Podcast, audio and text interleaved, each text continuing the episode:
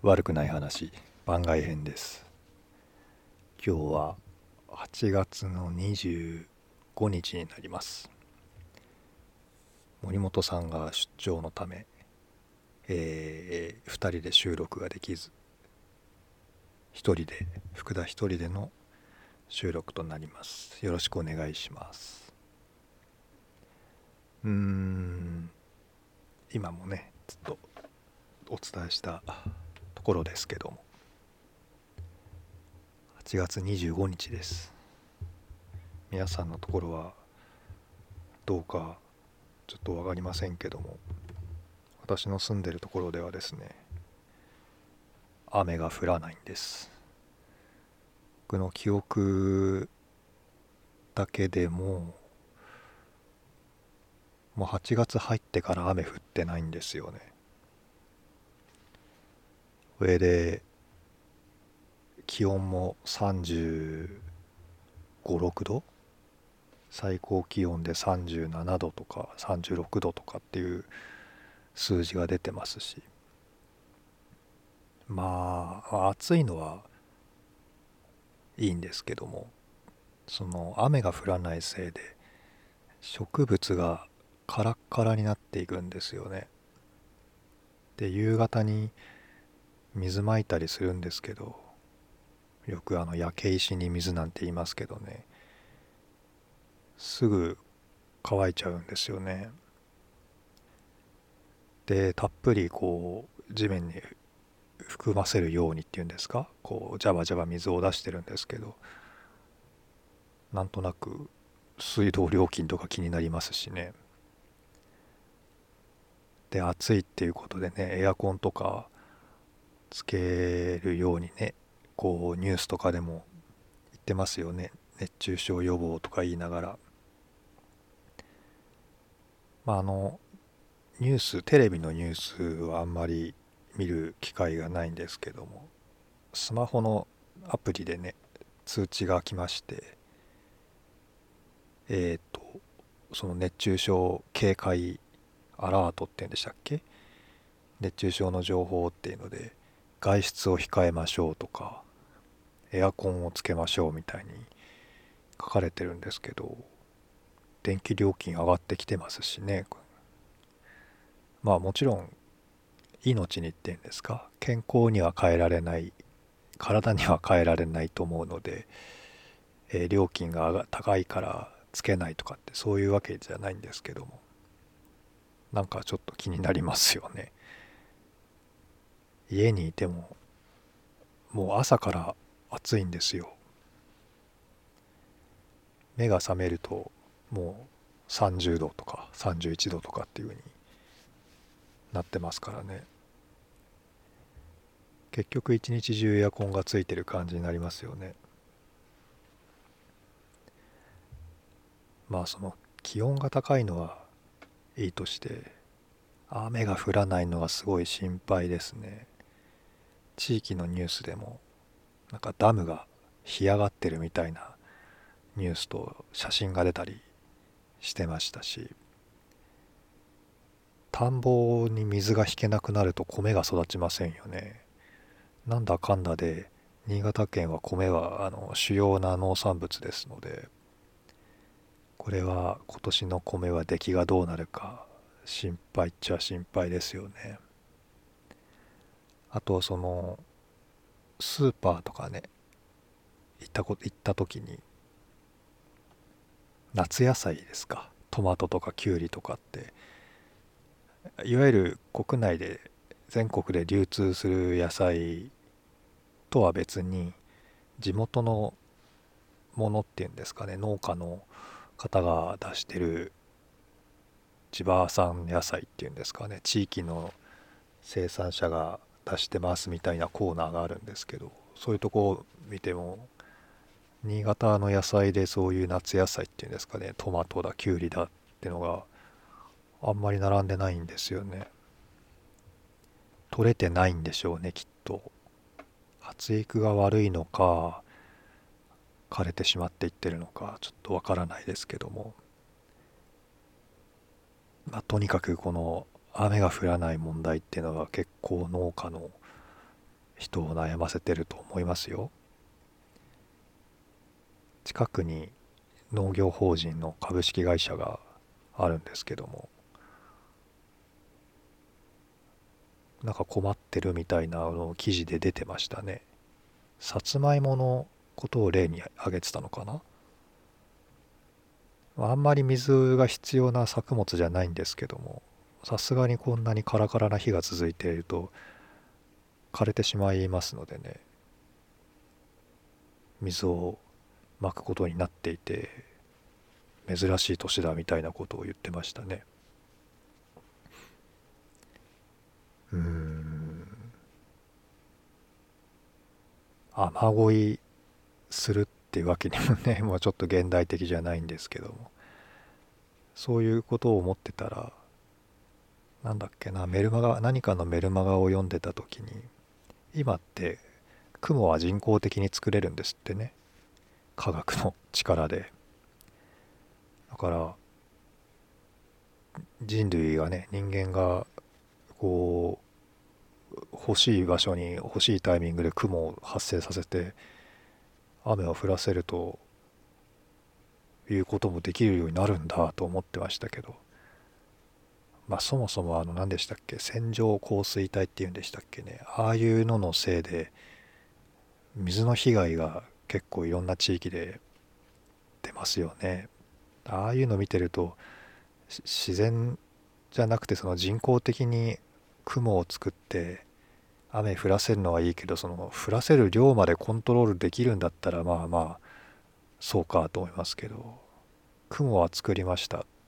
めちゃめちゃ土砂降りになってその雲が消えませんみたいになるとただの人災っていうんですか？被害が増すだけですからね。まあまだ開発途上の何て言うんですかねこう実験なのかもしれませんけども。まあ、大体そういうのを作って何に使うんだっていう話ですけどね。まあ雨が降らないっていうのがだから今ものすごい悩みというか心配なことですね。でさっき気温が高いのはまあまあいいんですけどって言ってましたけどね。まあ暑いのに強いわけじゃないんですけどあのエアコンに弱いっていう部分があってですね。事実あんまり使ってないんですよね。ただ家族はね暑いって言えば使いますから。家でエアコンつくんですけど私自身はそのエアコンが稼働してる部屋からは離れているというんですかね。ついていないところで、えーと、活動してますし、まあ、夜はねあの何て言うんですかすんなり休みたいのでエアコン使いますけども。日中30外の気温が35度とか6度とかになってきても何ていうんですかね我慢ができるっていうと変だな。まあ平気なんですよね。今こうやって喋ってるこの部屋も33度か4度ぐらいあるんですけどまあまあ大丈夫っていう感じですね。で何事も経験と思って外の気温が35度とかでもあのランニングに行くことあるんですよ。さすがに35度だと走りづらいですね。気温が高いと心拍数が上がりやすいっていう話ですから普通に走ってても疲れやすい感じがするんですよ。あだから35度はちょっときついなっていう感じがしましたけど31度とか32度とかだとまあ汗は出ますけど暑くてどうこうっていうことはあんまり感じないですね。だから私みたいなタイプがあの暑いのに外に出て熱中症で倒れて運ばれてしまうっていうタイプなんでしょうね。でもまあ冗談抜きでねあの救急車とかで運ばれてる方いますし亡くなられてる方もいますんでね。まあ35度とかになったら外出ない方がいいでしょうね。普通は。まあ走りに行きたくなるのでねあの私は走り行きますけどもそれぞれの体調に合わせてエアコンを使ったりまあ水を飲んだりとかそういうことをされてください。でそうそうエアコンが苦手なんですけどエアコンもう気づくと一日中エアコンの中ですよね。仕事しててもそうでしょうし例えば車乗ってもそう電車乗ってもそうバス乗ってもそうですよね。でお店入ればエアコン効いてるし家に帰ってきたってエアコン使えますもんね。これエアコンの中にずっといるとなんとなくやっぱ体変なんですよね。必要以上に冷たくなっちゃいますしね体が。で皆さん設定温度って何度ぐらいにされてるのかなと思いますけど僕が寒がりなせいもあって我が家28度とか29度なんですね。でも29度だとなんかちょっとぬるいなというか暑い感じがするし。28度だと今度寒いんですよね。で服を着て調整すればいいじゃないかという意見もあるでしょうけどエアコンつけて長袖ってなんかなんか変じゃないですか？だったらつけるなっていうふうに僕は思うんですよ。うん。まあ、これもねいろんな意見あるかもしれませんけど、ま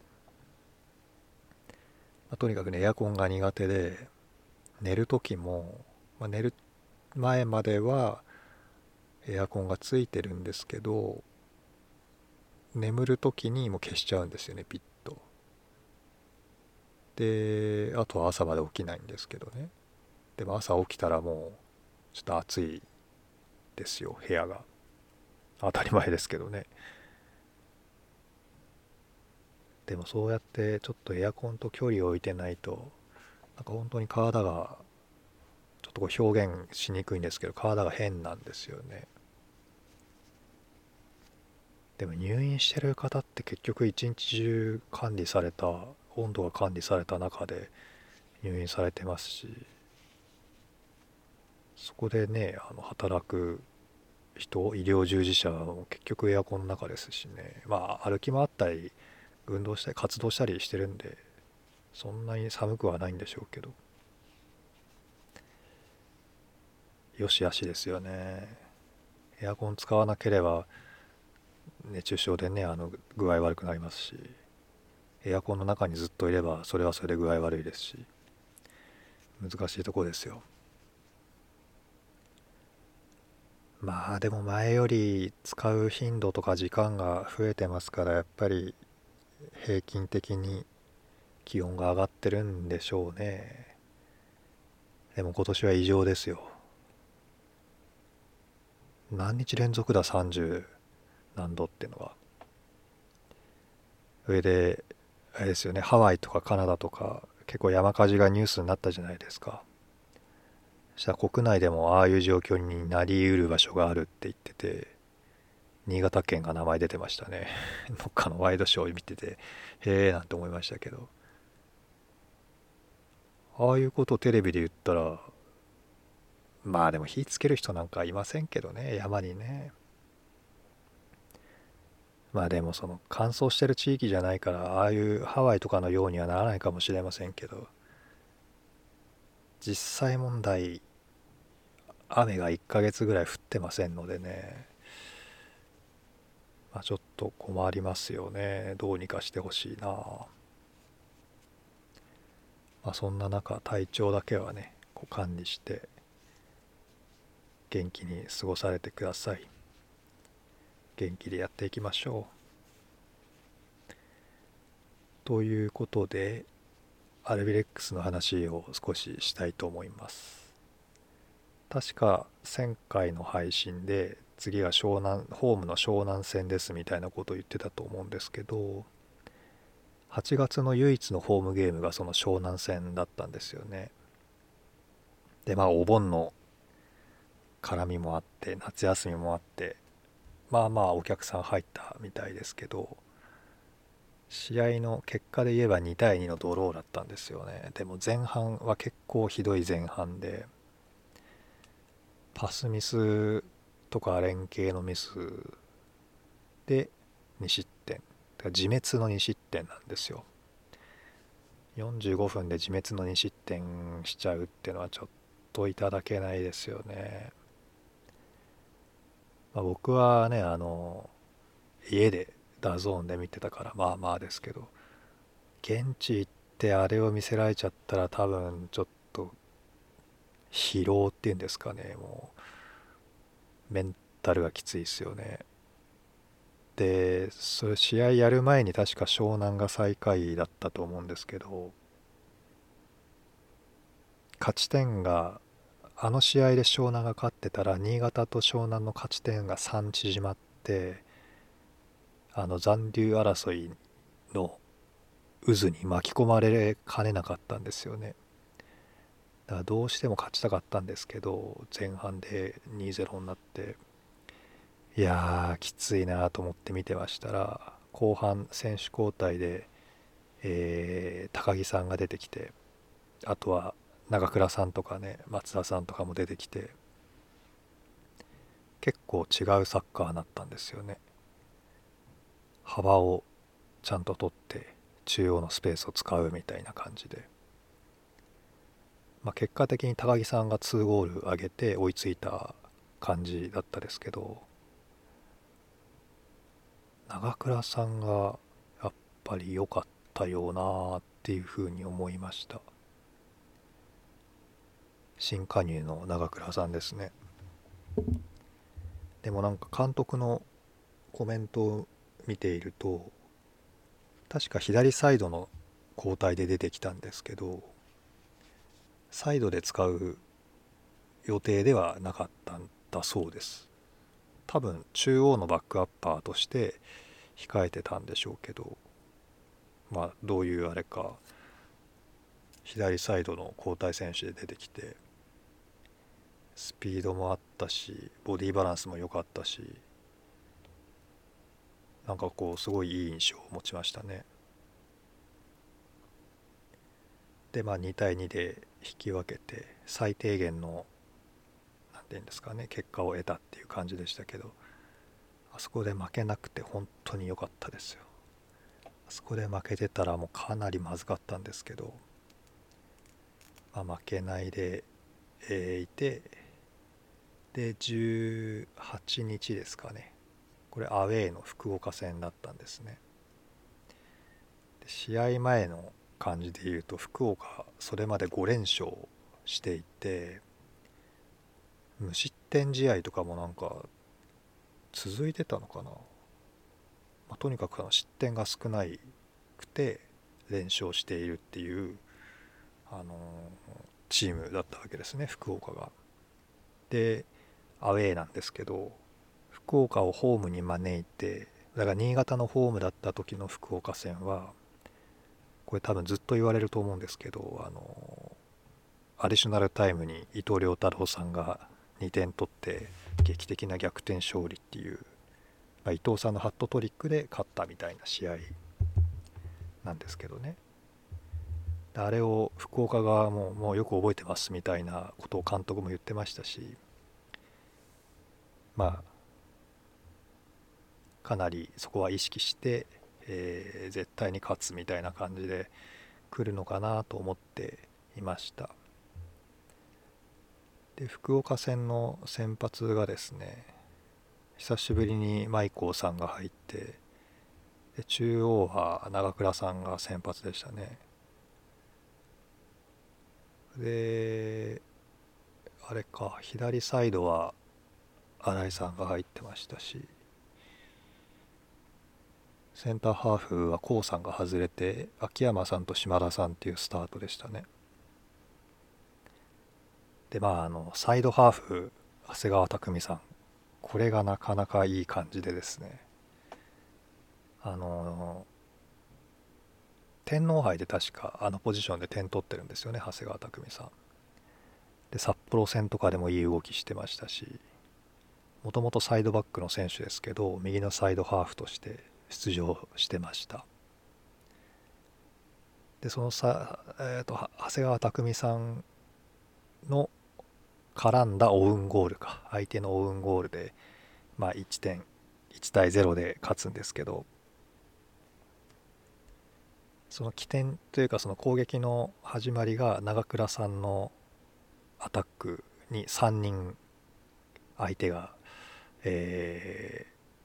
ー、集まってきていてでその後ボールこぼれて島田さんがサイド深いところまで行って低くて速いボールの折り返しを誰よりも早く反応していた長谷川さんが詰めていて、まあ、相手に当たってゴールっていう感じだったんですよ。でこの試合は右が長谷川さんで左に水戸君だったわけですけど結構ワイドに開いていて中央がすごく使いやすい感じに見えましたねなんか悪い時のっていうと変ですけど中央に集まってきすぎちゃうと新潟ってこう手がなくなるっていうんですかねどうにもこう自利品状態にいってしまうんですけどこの試合はワイドに開いて中央鈴木さんとか長倉さんがタイミングよく降りてきてでボールを落としながら前進してっていうかなりいい感じで回っていましたね。で福岡失点が少ないっていうからもっとガツガツあの当たってくるのかと思いましたけども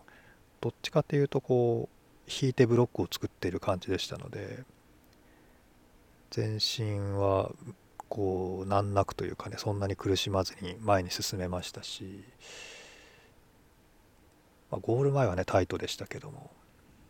結構シュートチャンスもありましたね。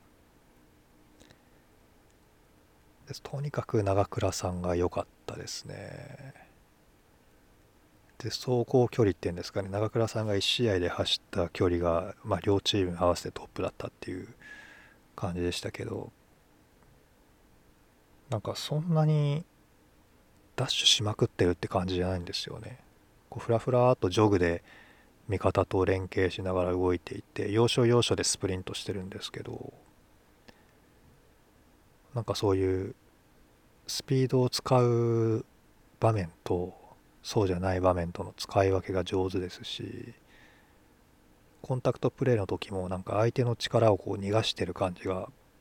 体の使い方でねこう見て取れてうまい選手なんだなっていうのは分かりますよね。で純粋に走らせても速いですしね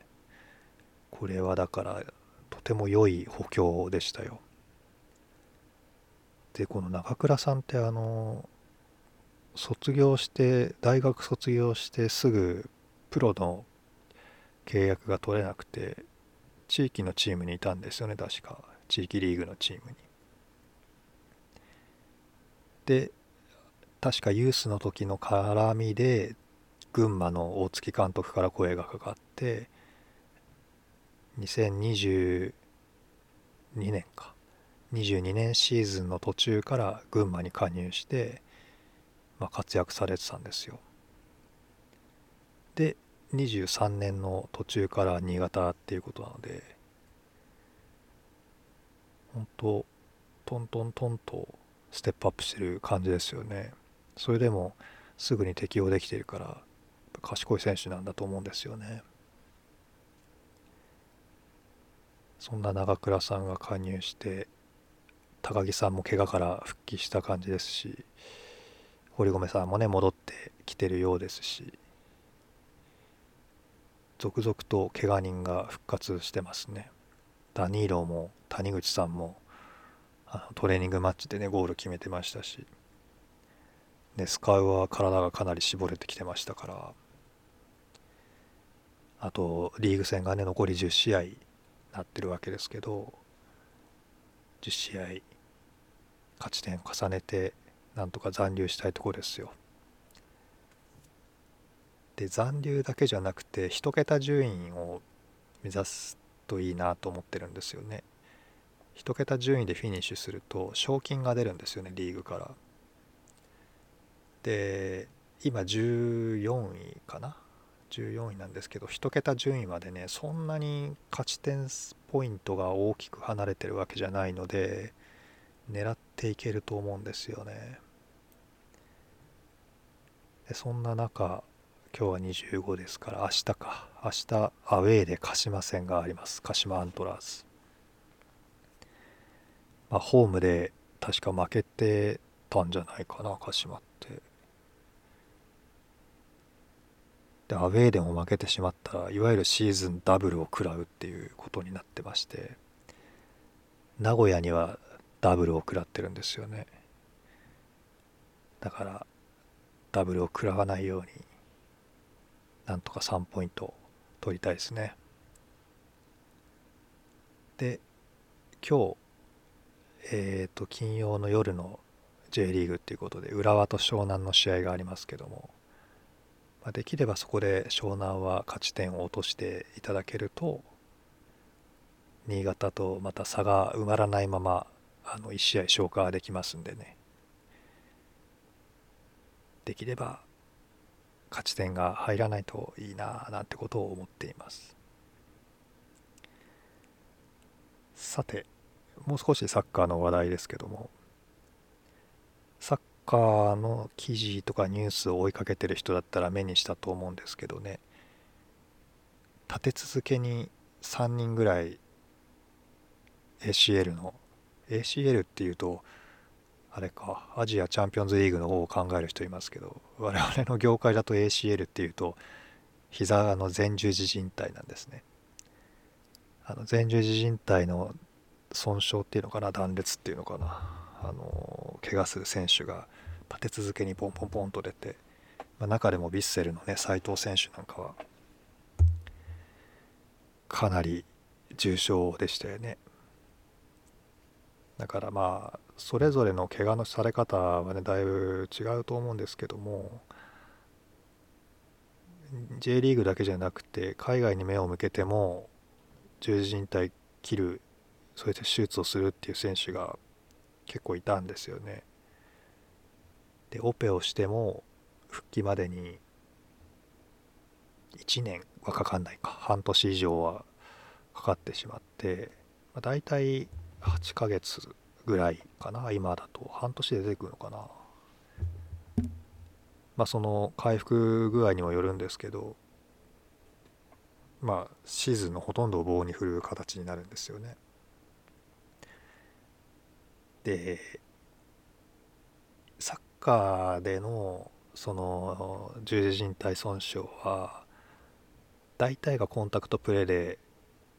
やってしまう怪我なんですよね。でそのコンタクトプレーも結構無茶なコンタクトをするとか不意打ちとかで後ろからのタックルとかですよね。ああいうのがこう元になっているのでなんかこうルールをねもうちょっと考えてもいいんじゃないのかなとかってこれ個人的な意見ですけどね。バスケット NBA とか見ててもあのー、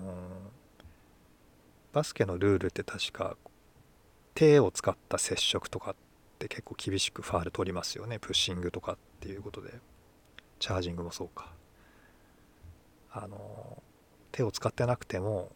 こう肩を使ったタックルみたいな感じで当たるとファールですしね。ああいう風にこうプレーの制限をきつくしても結構激しく激しいスポーツに見えるじゃないですか。だエンターテインメント的にそれでもその面白さって落ちないと思うんですよね接触の規制を厳しくすることでもだからサッカーも例えばスライディングを相手の選手に向かっていくスライディング足でもそうですけど相手選手に向かうスライディングはもうファール全部ファールっていうことにしたらいいんじゃないかと思うんですよね。なんかボールに行ってるから良かったとか足に行ったからファールだとかなんかそういうことじゃなくて相手選手に向かってしまったらもうスライディングは全部ファールでファールの回数なんですけどね確かバスケだと試合中7ファールでしたっけ？5ファールで退場で1人が5ファールで退場でチームが7ファールで相手チームにフリースローでしたよね確かね。だからサッカーも例えば10回ファールしたら相手に PK とかってなんかそういうルールにしてもうちょっとこうコンタクトプレーを規制してほしいなーなんて勝手に思ってるんですよ。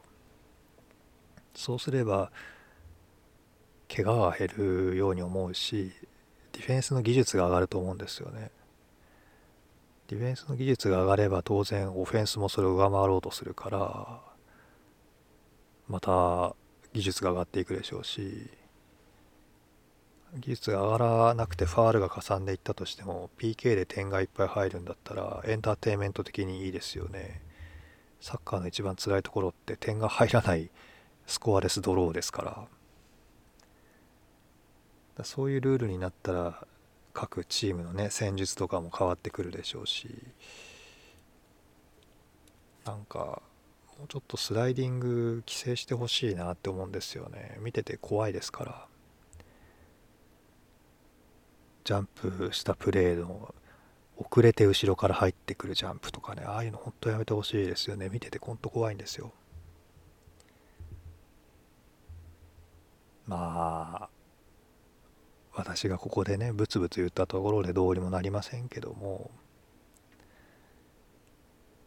選手のね選手寿命だってすごく長いわけではありませんから短い選手寿命の中でこうプレーしてるわけですのでね重症の期間っていうのはあんまり作れ作ってほしくないなっていうふうに思います。という感じでえー、今日も一人喋りでしたけども、まあ、番外編ここまでにしたいと思います。次の時はもう妹さん帰ってきてるかな。はい。では今後ともよろしくお願いします。福田でした。ありがとうございました。